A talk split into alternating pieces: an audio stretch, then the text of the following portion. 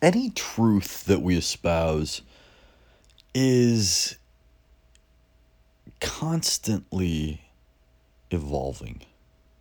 That is to say that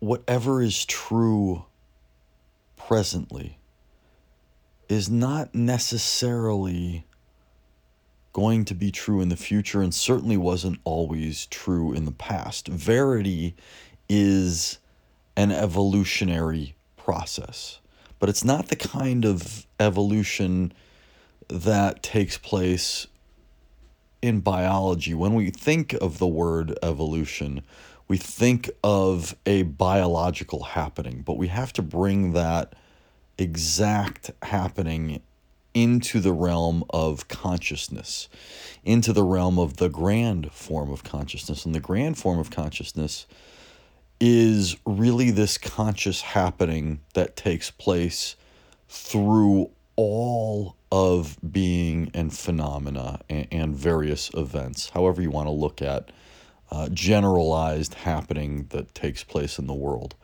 This sort of thread of, again, events being phenomena is all recorded in this larger, grand form of consciousness. That is, that something happens and that happening is eternalized. And we're, we're just deeming this sort of eternalization uh, as some a, a component of the grand form of consciousness, as something that happens within this dimension, within this realm, right? And and this dimension, this realm, is all sort of um, uh, propped up through being, right? The, there is some sort of being that creates an event that Uh, takes place within phenomena. That is, it that happening, that event, again, that takes place through being, is recognized through consciousness. And that conscious recognition is something that we are terming, and that has been termed in a philosophical war, as the grand form of consciousness, that thing which is eternalized, which has happened, and through its happening has influenced all the rest of being, of events, and subsequ- and subsequently uh, of phenomena itself. So we have to think of truth, of verity, as something that is evolving, that is emerging, that is continually in a state of flux and evolving. However, again, it's not necessarily the same kind of evolution that takes place within biology, because it's happening on a much larger, more macro level than that of a singular organism. Normally, when we think of a biological evolution, we think of something happening on a molecular level. Um, the D N A, the genome sequence, is transformed.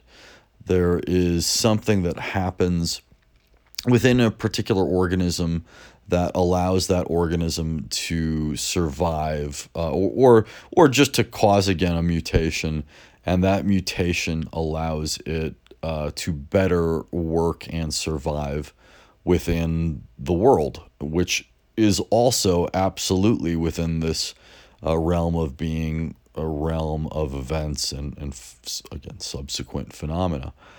Um, however, within the evolution of consciousness, it, it, in the grand form of consciousness, it, it takes the opposite approach. So it might be the same kind of process, Uh, evolution on uh, the scale of the grand form of consciousness might be the same kind of process. Um, that is, that something happens, and that happening influences um, the the organism. However, in the grand form of consciousness's case, that organism is the totality of being and events, and again, that subsequent phenomena, the recognition of those being beings and, and well, be, that being, capital B, or, you know, the subsequent particularized, individualized beings, small b, uh, and uh, that other arena of events and, uh, again, that, that phenomena, phenomenology, that is the conscious recognition of those happenings as well. So again, the grand form of consciousness is an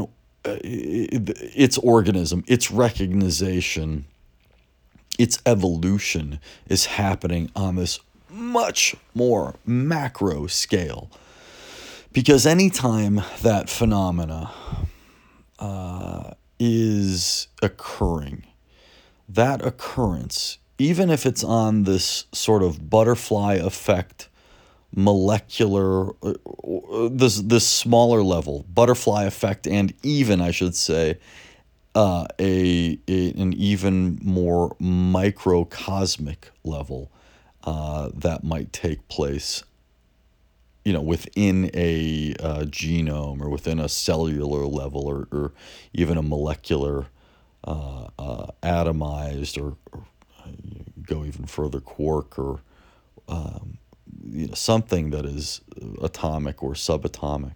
Uh, regardless, the scale, at least to us, and perceptibility here is everything, because the scale of all these things is really only in the mind of the observer, in the subjective conscious of the observer. But the scale of this does not really matter. The scale is truly, truly, truly inconsequential, um, because r- regardless of whether or not new being occurs, new events occur, this this kind of evolution occurs on whether it recurs on uh, occurs on the smallest of physical levels, such as, again, the subatomic level, or whether it occurs at the largest of of levels within being. It doesn't matter, because it's still that happening, that newness, that uh, uh, novel occurrence is still something that is recorded within the grand form of consciousness, which creates time, which creates a kind of new being and a, a kind of new status, um, an evolution of all of being in a singular fell swoop, rather than having evolution occur just on this uh, much smaller microscopic organism, you know, type level.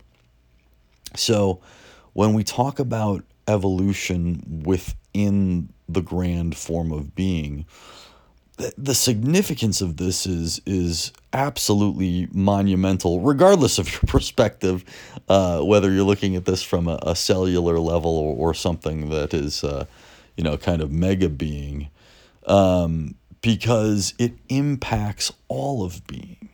It is this, uh, again, to go back to a, a completely over-phrased terminology, this butterfly effect.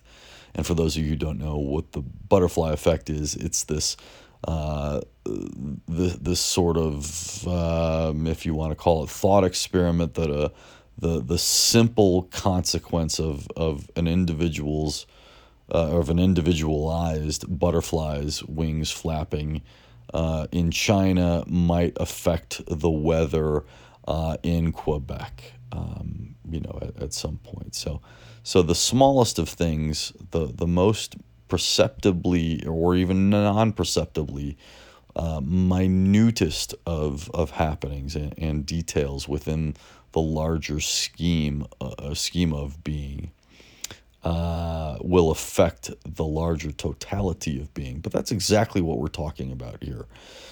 It's it's this capacity for any and all happening to affect any and all happening. Um, just because we see something occur within being, no matter how perceptibly ineffectual we think that happening uh, to be.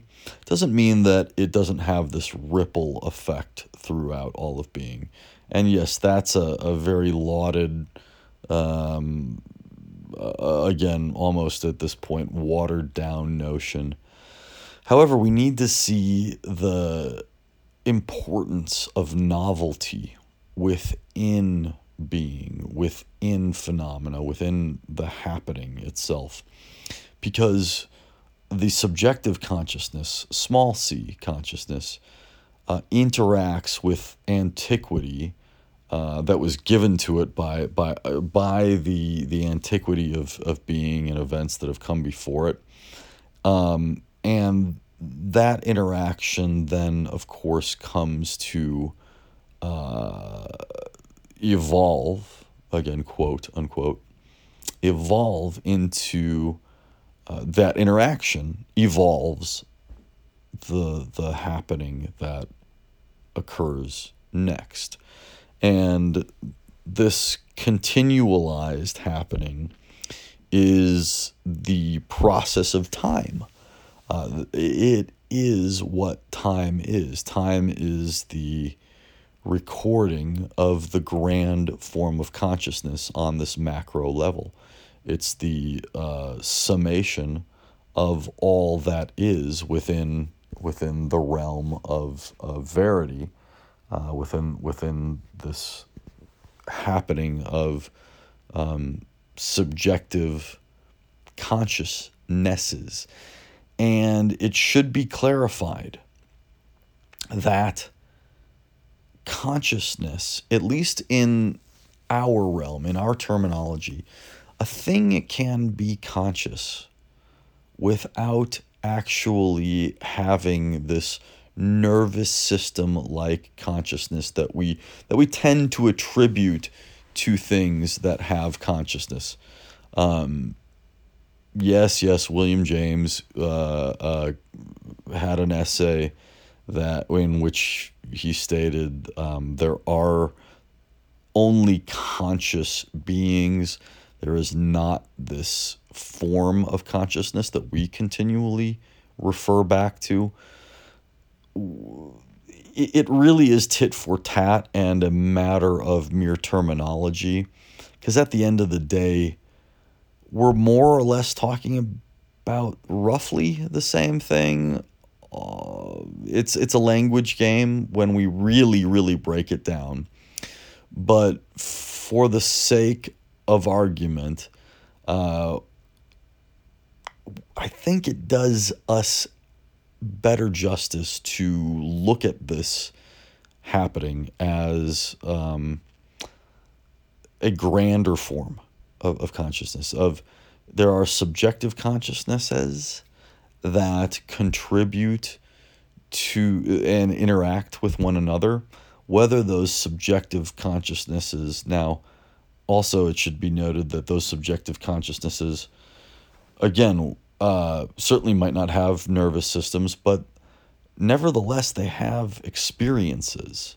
They have um, what process philosophy would call um, events. They, they interact with with various things, causing events, and these events come to make up the being that we uh, all experience in some way or another, whether uh, whether the kind of subjective consciousness we have, um, well, regardless of what kind of subjective consciousness we have, there is, at least in our terminology, and certainly within our terminology within a philosophical war, we refer to this as um, the grand form of consciousness, the the happening of subjective beings, whether or not those subjective beings are considered traditionally quote unquote conscious or not.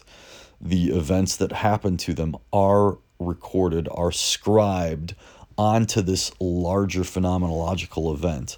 Something recognizes these happenings and puts them into some sort of sequence and ties them all together and helixes them all in. And there there is some sort of larger recognition, some sort of larger, oh, peripheral um, kind of, again, acknowledgement of all of these happenings, even if it's ha- even if those happenings are broken down to occurring on these very singular subjective levels, they again come to both be influential, consequential, um, and to an extent, um, really very much, well, all, all just, just sewing the fabric of uh, this very universal quilt that covers all of being, all of verity, all of consciousness itself. Of course, we can't have consciousness without it being conscious of something. So in order for there to be, as we've already stated many times, in order for there to be consciousness, consciousness must be conscious of something.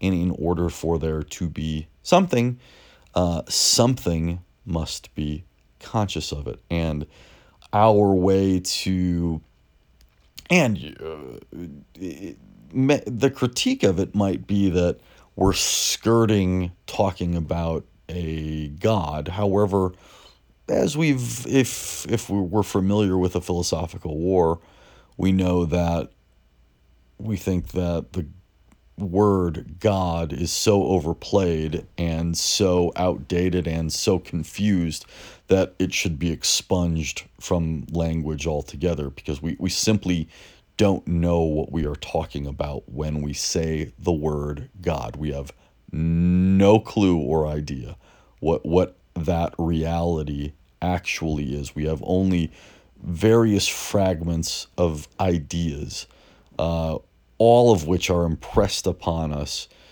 at least in our normal subjective, con- a normal subjective consciousness, all the ideas that we have uh, about, again, the word God, the being which relates to the being of God, are are all given to us in normal ways.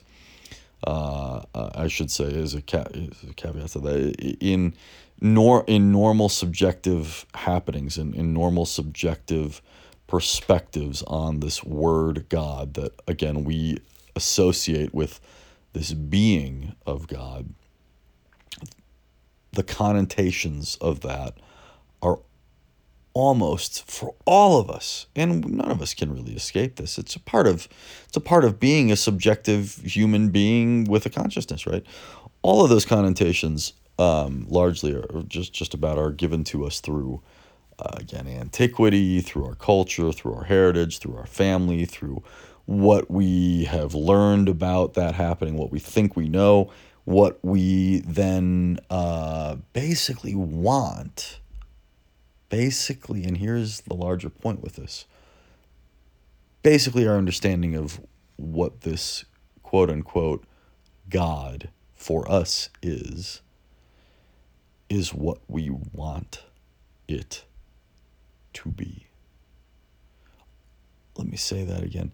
Our understanding of God is what we want it to be. However, you can take that and transpose the word God with basically any other word, and you come up with a very similar understanding and a very similar relationship to that word, to that happening, to that being that exists with that exists within your own phenomenology. So this grand form of consciousness simply is the scribe that composes Verity. Now, what, again, God is, is so far removed. The reality of, of what we think this thing God is is so far removed from our comprehension. And I think we can all agree on that. I don't think that there's any room even to begin to debate that the being that is quote unquote God, that again, I hate, I just hate that word. It's it, nobody knows what we're talking about when we say that word. So it's, it's useless to even speak of it, which is why we've supplanted it, at least in our neo language here, why we've supplanted it with verity, verity being that which is absolute, undeniably true. Verity is that which is truth itself. So verity exists. There's no, there's no denying verity's existence. Verity is something that is as close to you as your own breath and as, as far from you as the molecular happenings within a star, uh, within a, a, a, a the the beam of a star's light on the other end of the universe itself. So verity is the occurrence. Verity is what is. It's the happening.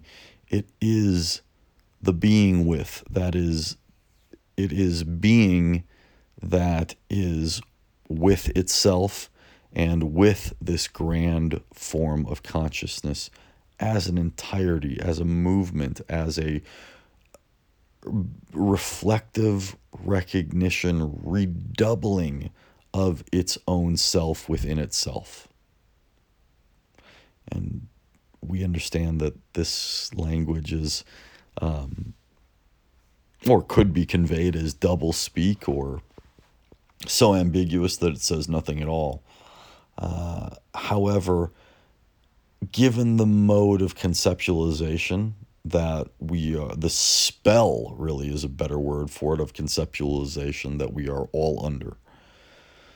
Um, these kind of, uh, you know, language games that wind up at cul-de-sacs within themselves are often the best we can do uh, at a, a description, because reality is so far removed from language, which is precisely why we say that we need to just get rid of the word God and just, just forget it, because any connotation you have about God is not the reality of, of what this thing that you think should be, or even if you think it doesn't exist, this this word God, or this this being that it's attached to this word God, doesn't it, it truly just does not matter, because there is reality, and that reality comes from a place.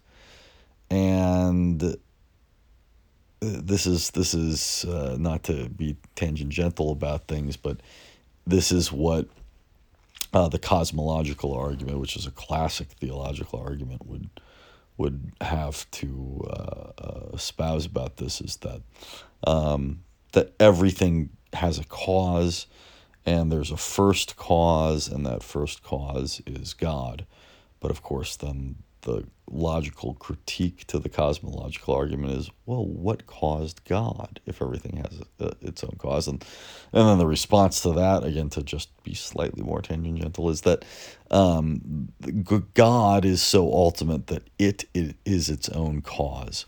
But we we don't have to play such a complicated lang- or a logistical game um within verity. We we can simply see that reality is what it is, as it is, as it always has been. There there is no always, there is no past, there is no no future. Um, there is only what is. here in, in, in the present, uh, what is scribed through what we would think of as the past, um, is this sort of, uh, again, to say, even to say memory um, uh, of being isn't truly correct, because for reasons we don't want to quite get into right now, um, time is, is not as linear as uh, we as subjects would see it. Of course, time is bound to being. That is, it is bound to this realm in which things progress in a linear sequence because, of course, within the realm of being, there is only evolution. And this is what we are uh, w- what we are originally talking about, is, is that evolution as such is not truly and exactly the process of a biological or even phenomenological happening. I should say, it's not the process, it's a wrong emphasis. It's not the process of a biological or even a phenomenological or a phenomenological happening. um, uh, the third time's a charm. Um, it's in this, again, quote unquote, evolutionary process. Verity always is. And it always has been, because it's verity, because it's it's truth. It's what is real. What is real isn't exactly necessarily what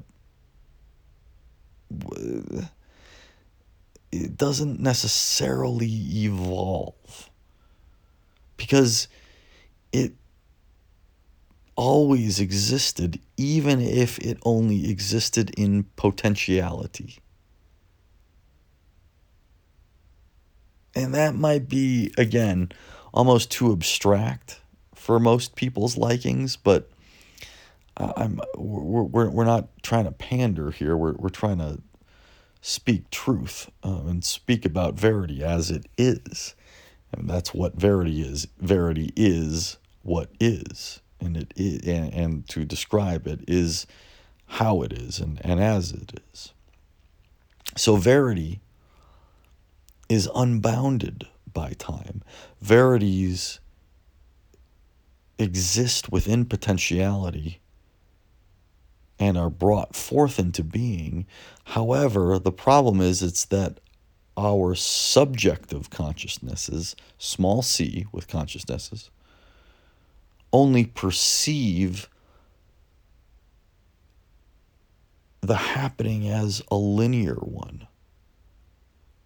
Whereas it, in truth, if you take one's subjective consciousness out of this realm of uh, linear progression, out of this realm of being in which things are progressing in one way and one way only. If we can get beyond the singular consciousness and again tap into that grand form of being, potentiality and actuality will merge. Because in truth, again, in taking this broad perspective, in what is veritable, what is potential that actualizes will again dematerialize into potentiality. Just as what is actual will dematerialize into potentiality to, again, at some point or in some perspective, actualize. So that actualization or that potentiality is truly a matter of perspective.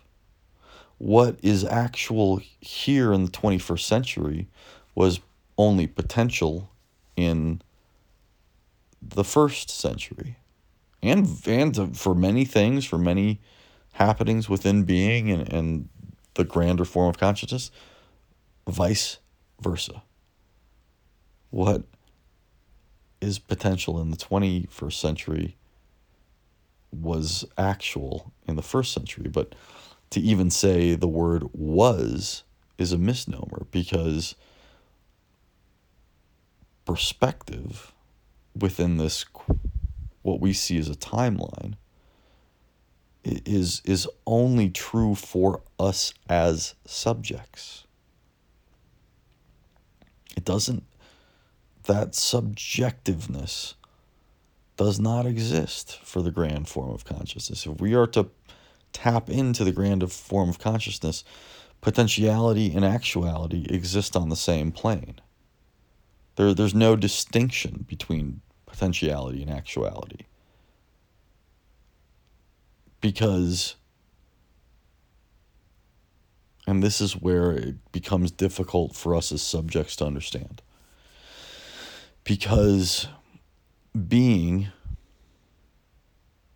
and potentiality, th- that is that which is brought forth, are one and the same. There's no distinction. Everything exists and simultaneously does not exist. But it's this very metaphysical space, um, which can't really exist on its own, which is why there is a physical space, which is why there is a realm of being. Because you cannot have nothingness without creation. You cannot have being without non-being. You cannot have life without death. You cannot have black without white. That's where this answer to what created God becomes, again, this quote-unquote word God, the, this being that we think we understand, that we refer to back as God. This answer to, well, this was, goes back to this cosmological argument of everything has a first cause. Well, wait one second. What caused God?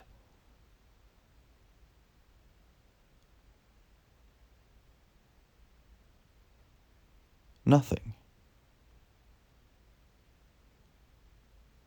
Nothing caused God. Nothing caused being.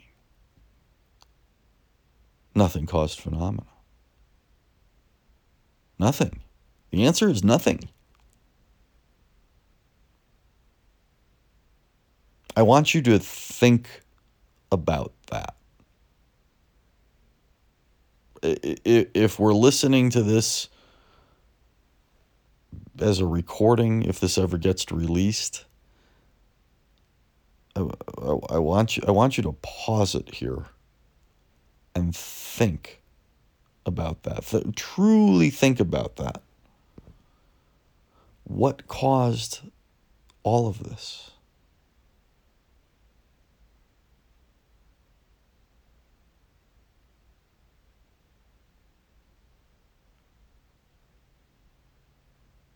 The answer, however unfortunate and simplistic you might think it is,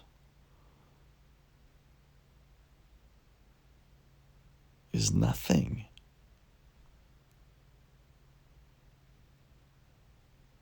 Nothing caused it. Because nothing is the flip side to all of this. And if we really look at this, quote unquote, which is now being thrown into the same categorization as quote unquote God, this, quote unquote, whatever is happening here within quote unquote being, within quote unquote phenomenology, within quote unquote the realm of events, well, nothing caused it. Because it is itself nothing. We see it as something because there is consciousness, because there is something. Maybe the only the only thing we can categorically say that is something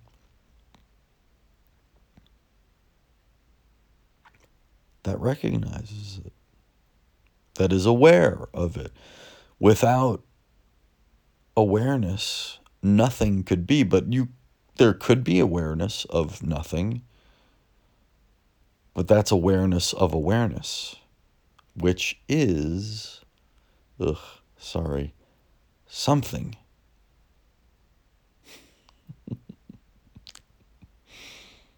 It's maddening, isn't it?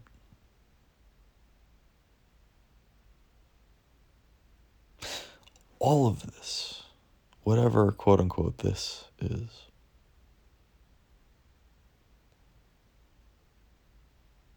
it's all nothing. It all comes from nothing, and it will all revert to nothing, just as, just as. And every person who has a yin-yang tattooed somewhere on their body hopefully, hopefully had some minor insight of this before they decided to impress this upon their skin. There is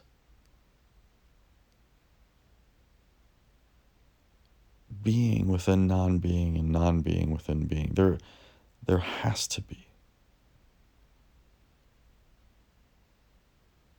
There, there is always. This is a rule of both creation and non-being. What is, is not. And what is not, is. You cannot have something without nothing, and you cannot have nothing without something. You cannot have, again, white without black, left without right. To create one thing creates its opposite, and yet in the same vein, its opposite, to not create anything, is to have the potentiality for everything. So this grand form of consciousness that we all partake in, that we are all subjects within and simultaneously create,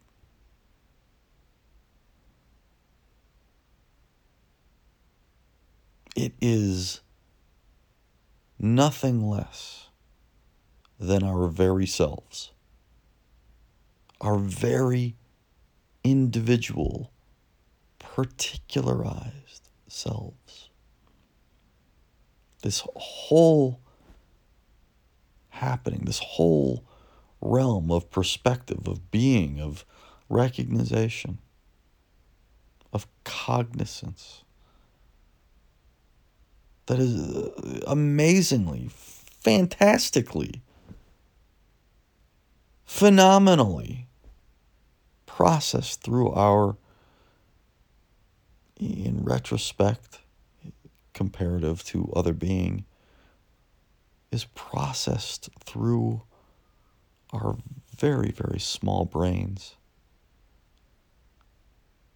Yet these very small physical beings give us infinite perspective.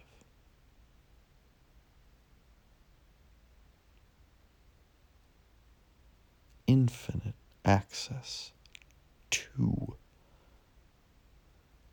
infinite participation with.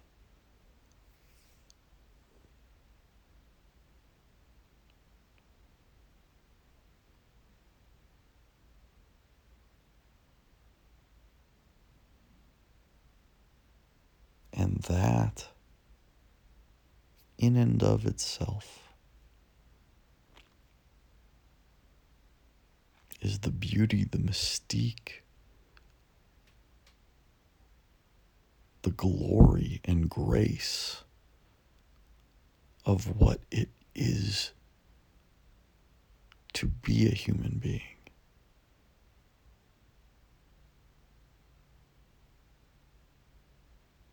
To have this perspective. To be able to reflect on it. To contemplate it. To participate. And then ultimately to act within all of these things. Again, it is the being with it, it is coalescence. It is this conjoining of subjective with objective that forms this non-jectivity, this combination of subjectivity and objectivity that blends together, and uh, there there is truly no distinction. That's what this is. A bunch of nothing. And certainly a whole lot of everything. How much of either is experienced is truly and veritably up to us.